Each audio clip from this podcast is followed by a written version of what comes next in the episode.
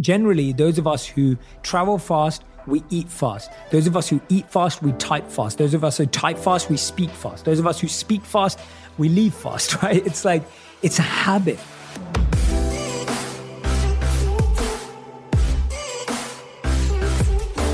Hey everyone, welcome back to On Purpose. This episode is all about the 5 things to never do in a rush and slowing down in 2020. So I really feel that our focus and addiction to speed and doing things instantly is what is creating so many issues in our lives, in our bodies, in our minds, in our relationships, right? Now, don't get me wrong. I love speed, right? Fast cars are great. Wi-Fi is better than dial-up, right? Faster flights are better than longer flights. Obviously, food delivery services, I have nothing against them. They help me out so much when my wife is not around and she's traveling. But Gandhi said that there is more to life than increasing its speed. And I think that if you've been feeling that life has been really fast lately, and if you've been feeling that life has been really pushing you lately, and that 2019 has been full of pressure and stress, and it's just been fast. There's been too much information, right? You're overwhelmed. There's been too much going on, right? You're overwhelmed. There's too many things happening all at the same time, and they're all moving really fast. If you've been experiencing that, then this podcast is going to help you. When we focus on the things to never do in a rush and slow down, it doesn't mean that we don't achieve as much. If you think about it, when you're driving and you're taking a corner, you slow down. When you're going around a bend, when you're approaching an unknown area, when you're driving over speed bumps, you slow down. Because guess what? If you keep going really, really fast over a speed bump, what's going to happen? You're going to damage your car. Right? You're definitely going to damage your car. If you go really, really fast around a corner, you may feel like you're in the Fast and Furious, so you may feel like you're in driving a Formula One car, but guess what? You may lose control and it may cause an accident and not only hurt you, but hurt other people you care for and other people you don't even know.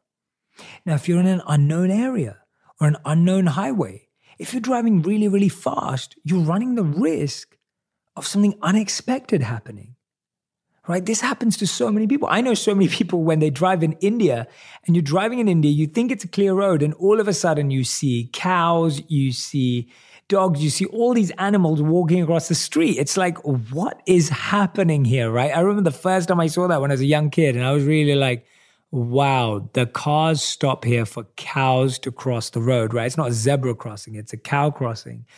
And it literally happens right in front of your eyes and you're wondering if this is even reality or whether you're watching Jumanji or, you know, watching a movie or something right now that's going on. But the point being that when you go around a bend, when you go over a speed bump, when you're in an unknown area, you go slower.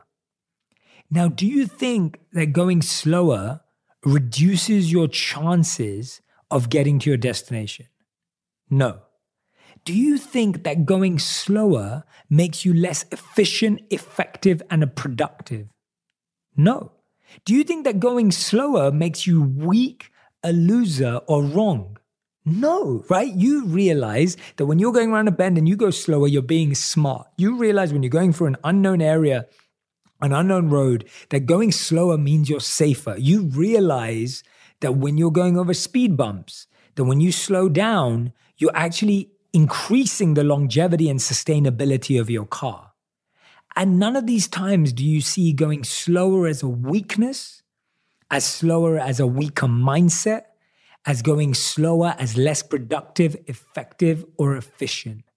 But in our lives, in our busy, hectic, overwhelming lives, we see slowing down as a mistake. We see slowing down as a weakness. We see slowing down as a failure. We see slowing down as pathetic sometimes. We think, wow, if I need to slow down, everyone else is going so fast. Like, oh my God, they're doing so much. How can I not do so much, right? Have you ever felt that pressure? Be honest. I felt that pressure. I feel that pressure. Oh, if I slow down, like everyone's going to get ahead of me, right? That's how you think. That's how we're trained to think. But slowing down, not doing things in a rush, giving yourself space and time can actually lead to the birth of more creativity, better creativity, and some of your best work. I know that since I left being a monk, I've probably spent about 3 weeks to 30 days, different amounts of time, but roughly around those amounts of times, spending time in India, meditating, being with monks, going on spiritual retreats. And as I was building my work and my career, and time started to be less and less available in my life. Like I always had something important to go to. And every year when it comes to this time, I'm thinking in my head, wow, I can't believe that I'm going on a meditation retreat again. I've got so much to do and I've got so many things I could be doing. And, you know, my mind is always trying to trick me from slowing down and saying, you've got so much to do. Like when you come back, you're going to have so much more to do. Just, you don't need it this year. And your mind's trying to get you out of doing what's really good for you. But I've noticed that when I've slowed down, when I've taken space and time, when I've focused on my meditation, when I've stopped being in a rush, when I've pressed pause, when I've realized that, like Gandhi said, there's more to life than increasing its speed, I've realized I've created my best work. I've realized I've been in the best zone. I've been in the best mindset, and I've been able to do it again and again and again. So now I've convinced myself that whenever I go on a break, I actually come back stronger. I don't come back weaker. And I want you to realize that today is that when you press pause this holiday, when you decide that you no longer want to be in a rush or a hectic schedule or slow down, that you'll be able to give more.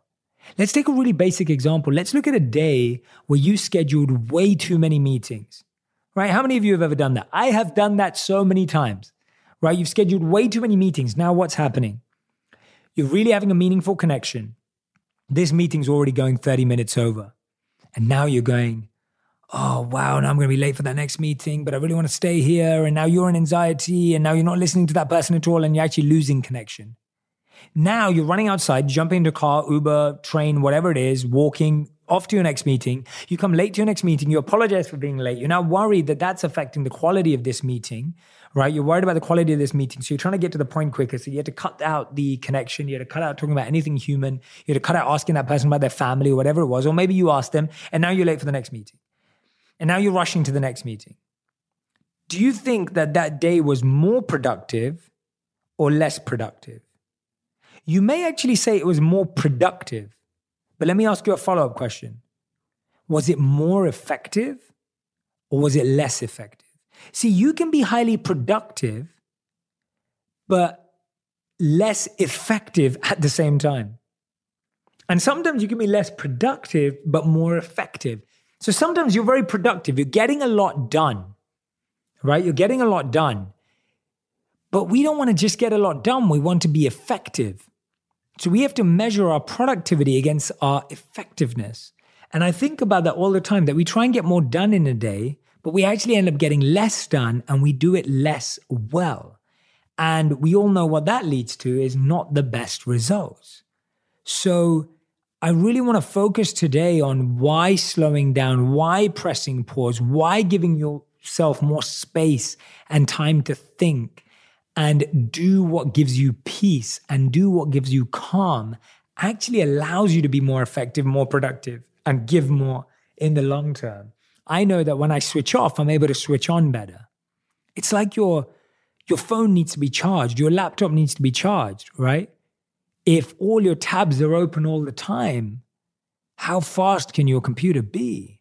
If you don't give it a break, if you don't let it slow down, if all your screens are always open on your phone, what happens? It slows down. So here's the interesting thing, that actually, when you take on more than you can handle, you're forced to slow down. Why do we fall ill? We fall ill because that's our body and mind forcing us to slow down because that's what you need. Why do you fall asleep when you meditate? Because that's your body and mind forcing you to slow down because you won't. So the funny thing is that if we don't choose to intentionally and consciously slow down and stop being in a rush, your body and mind force you to do that anyway. And when they force you to do that, it's even worse because now you have to get better again and heal again. So you actually end up wasting more time. But actually, if you took that time for yourself, you would have been able to control and master and train yourself to be as effective and productive as you like. So what I want to focus on today, of course, are these 5 things to never do in a rush, because they're a good place of training the habit. See, doing things quickly or slowly or completely and deeply is all about a habit. Generally, those of us who travel fast, we eat fast. Those of us who eat fast, we type fast. Those of us who type fast, we speak fast. Those of us who speak fast, we leave fast, right? It's like, it's a habit. If you're used to doing everything fast, you do everything fast, right? It's not like you can go from fast to slow that often. And you'll notice that in your own lives.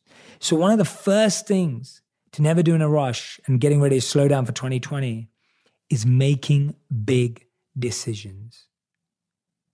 You don't want to make big decisions in a rush.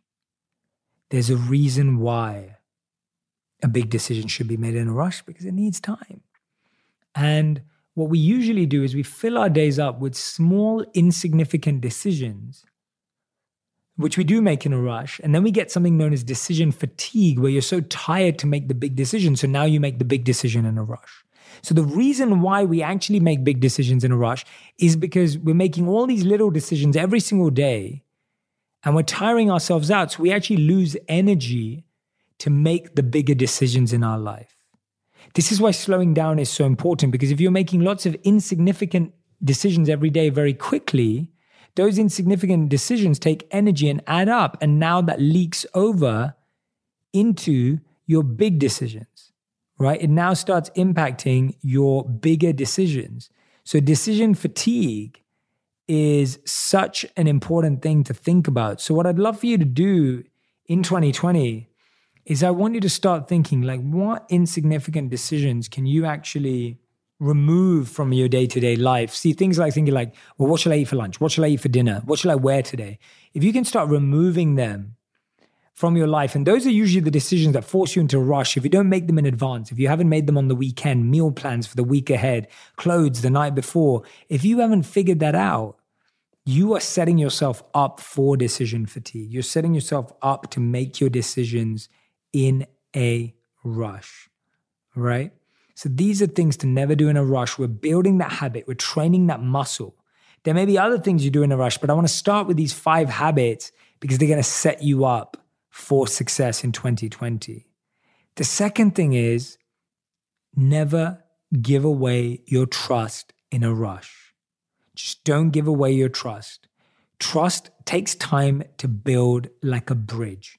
You don't trust it on day one, right? When they're building a bridge between two cities, the first day they build it, they first test it, right? You don't just say, okay, well, now we built this bridge. It's now open to the public. Anyone can come here and drive over this bridge as many times as they like, right? That doesn't happen. You don't do that.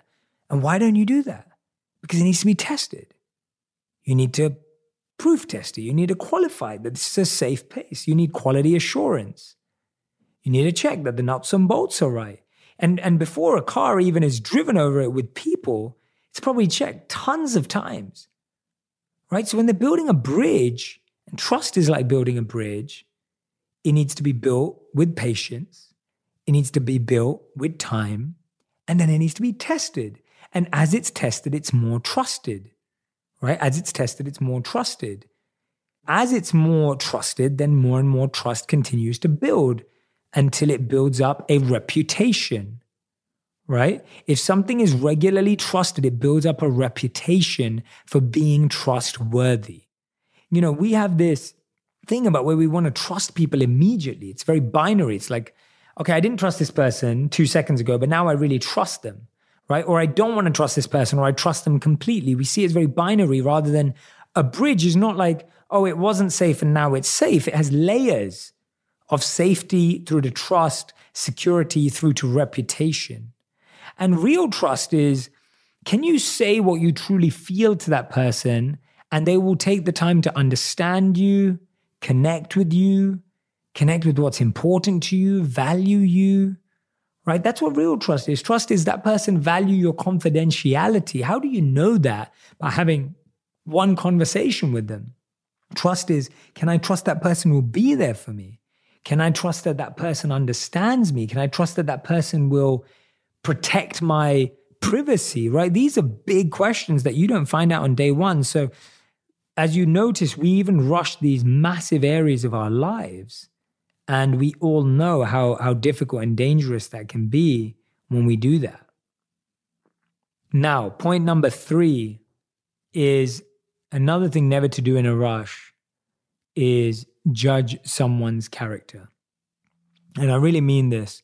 Sometimes you see someone at their complete worst, right? You meet someone at their complete worst and you make a judgment about them. And then someone else sees them at their complete best and they make a judgment about them. Now you come together and you're both sharing your versions of these people. And you're like, oh, they were really nice to me. I really like them. And the other person's like, no, I don't like them at all. Now who's right?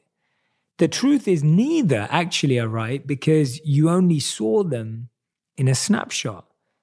So you can't really judge someone's character immediately. It's just not possible. This actually happens a lot in LA and Hollywood where I live, where people will say, oh, well, you met that person, or I know that you're friends with this person. Like, what are they like? And I try not to have an opinion on someone's character unless I've spent actual quality time with them. And if I've spent quality time with them, then I'm able to say things like, yes, I believe they're a good person and they're great and they're wonderful.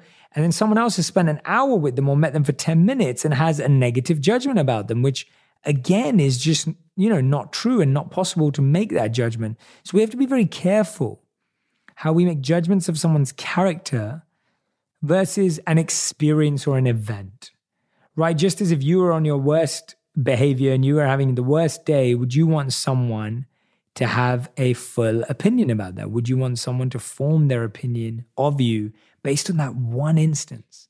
Similarly, let's not do that for other people.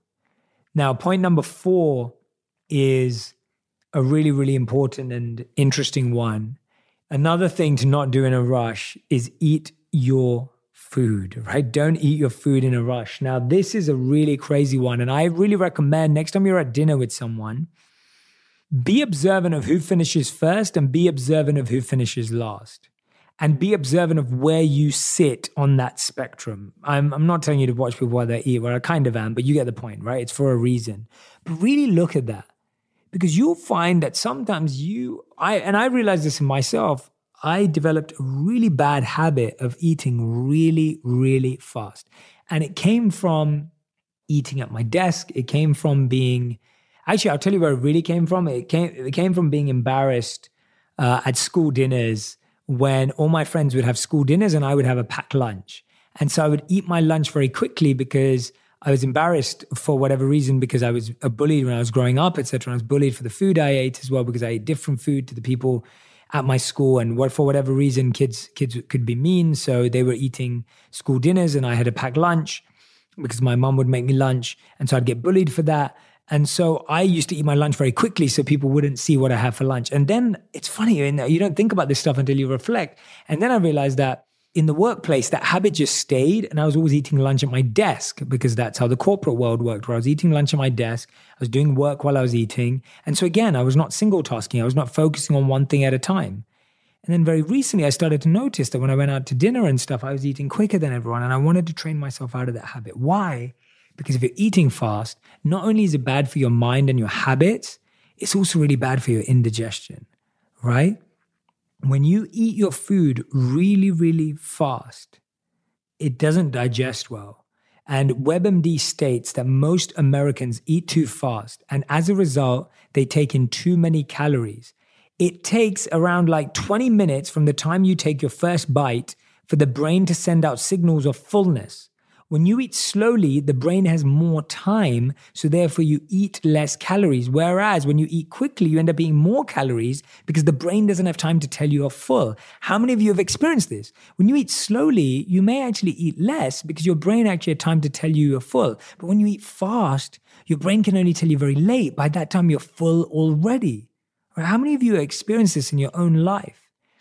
And anything that we do fast, it doesn't digest well. Right, a thought needs to be reflected on, ruminated on, introspected on for it to really land. That's like digesting, just as the same way food needs to be digested, a thought needs to be digested, right? But when we have things fast and we do things quickly, we don't have time to digest them. And we don't think about the negative effects. It's one of the biggest causes of things like acid reflux, bloating, gas in the stomach, right? Simply by eating fast, that one thing could change how you feel. How many of you don't feel great after eating a meal, right? And a lot of that could be the pace at which you're eating. There's something as simple as the pace at which you eat could make a huge, huge difference. And so for so many people, that can be one of the most debilitating things, is that they're eating too fast. And there are multiple methods of eating slower. One of them is chewing your foods and counting how many times you chew. So you may bite a piece of food or chew a piece of food 16 times. Now you may say, well, that's a lot. Didn't know it could do that. But you're just making it easier for your stomach to digest. You're slowing you down. It's mindful eating. So you may count each time you chew to the count of 16. If you can't do 16, try 8. But most of us do 2 or 3 or 4 and then gulp. And then your stomach has to do all the hard work, right? It's like giving someone who works for you a huge task to do, but not breaking it down with them or for them. When you don't break it down with them, they're now having to deal with all of this. And then they're throwing it back up to you like acid reflux. Sorry to describe this so vividly, but it's true. It happens to each and every single one of us. So that's another thing to slow down. And the fifth and final thing to not do in a rush in 2020 is think you know someone, right? When we're young, we decide someone's like our best friend forever in like a second, right? Even in our teenage years. And that person almost changes every week. We have a new profile picture up with a new person. But you're literally deciding whether someone's your BFF in like a second. Now, listen to this carefully. A study by the Journal of Social and Personal Relationships recently calculated on average, and this is mind-blowing, like this is really, really important stuff, write this down, that it takes about 50 hours of time with someone before you can consider them a casual friend. 50 hours of time with someone before you consider them a casual friend. Now listen to this, 90 hours before you become real friends, and 200 hours to become truly close. I want you to think about for a moment the people in your life that you consider are close to you and ask yourself, how much quality time are you spending with them? So let me repeat that again. It takes about 50 hours of time with someone before you consider them a casual friend, 90 hours before you become real friends, and 200 hours till you become really, really close. So when you're forming new relationships, realize that it takes time and effectiveness, and we need to slow down our pace sometimes to give it that time to really be meaningful, to really be powerful, to really be something that's going to last, that's going to be of value. So these are the 5 things to never do in a rush and slowing down and making space for 2020. Remember, I'm not against doing things fast. If you're going to release a video, test it fast. If you're going to start a blog, test it fast. If you want to find a personal trainer, do it fast. If you want to make decisions like that, make them quickly, get them going. But there are certain areas of our life, if you're feeling too much speed, if you're one of those people that's overworking, overwhelmed, doing way too many things, then realize that to continue to do that, you have to sharpen the saw. And there's that famous story of 2 woodcutters. Both the woodcutters go out. The first woodcutter on day 1 cuts down 10 trees. The second woodcutter cuts down 10 trees. The second day, the first woodcutter cuts down 10 trees again. The second woodcutter only cuts down 8 trees. The third day, the first woodcutter cuts down 10 trees again. And the second woodcutter cuts down 6 trees. And the fourth day, the first woodcutter actually cuts down 12 trees. And the second woodcutter cuts down 4 trees. The second woodcutter goes up to the first woodcutter and goes, what are you doing differently? Like, how is it that we started at the same level and now it's changed and we have similar physicalities and we cut for a similar amount of time? And the first woodcutter says, every evening, when you're watching Netflix, right? When you're watching your TV show, the woodcutter says, I'm sharpening my saw. I'm sharpening the axe, right? I'm investing my time in growing and sharpening. That's the key That's what slowing down is for. It's for sharpening. It's not for being lazy. It's not for being complacent. It's for pausing. It's for pausing. Your phone needs to recharge every night. Your laptop needs to recharge. Everything needs to recharge. Are you giving yourself space, time, and effort to recharge? That's really the questions. So the 5 things to never do in a rush are make big decisions, number 1. 2, give away your trust. 3, judge someone's character. 4, eat your food. And 5, think you know someone. These will protect you. These will help you. These will support you.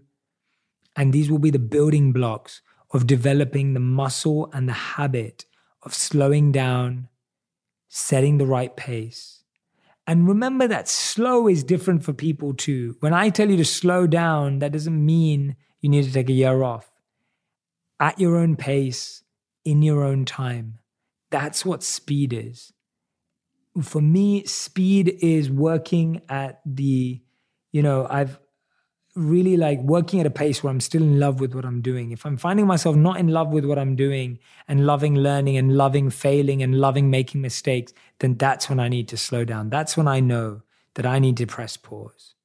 Thank you so much for listening to this episode. I am so grateful to each and every one of you. This is the last episode of 2019. That's mind-blowing. Next time you listen to me, it will be 2020. It's been an incredible journey with you, and I can only promise you one thing. 2020 is going to take the podcast to another level. I've got so many more exciting surprises in store, so much new content, so many more incredible guests, and so many more episodes just like this where me and you get to connect deeper and get to know each other better. Thank you so much for being a subscriber to On Purpose in 2019. If you haven't subscribed, make sure you do.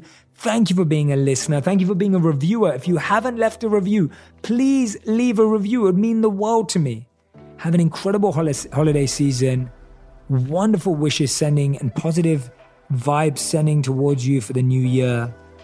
2020 is going to be our year. I'll see you there.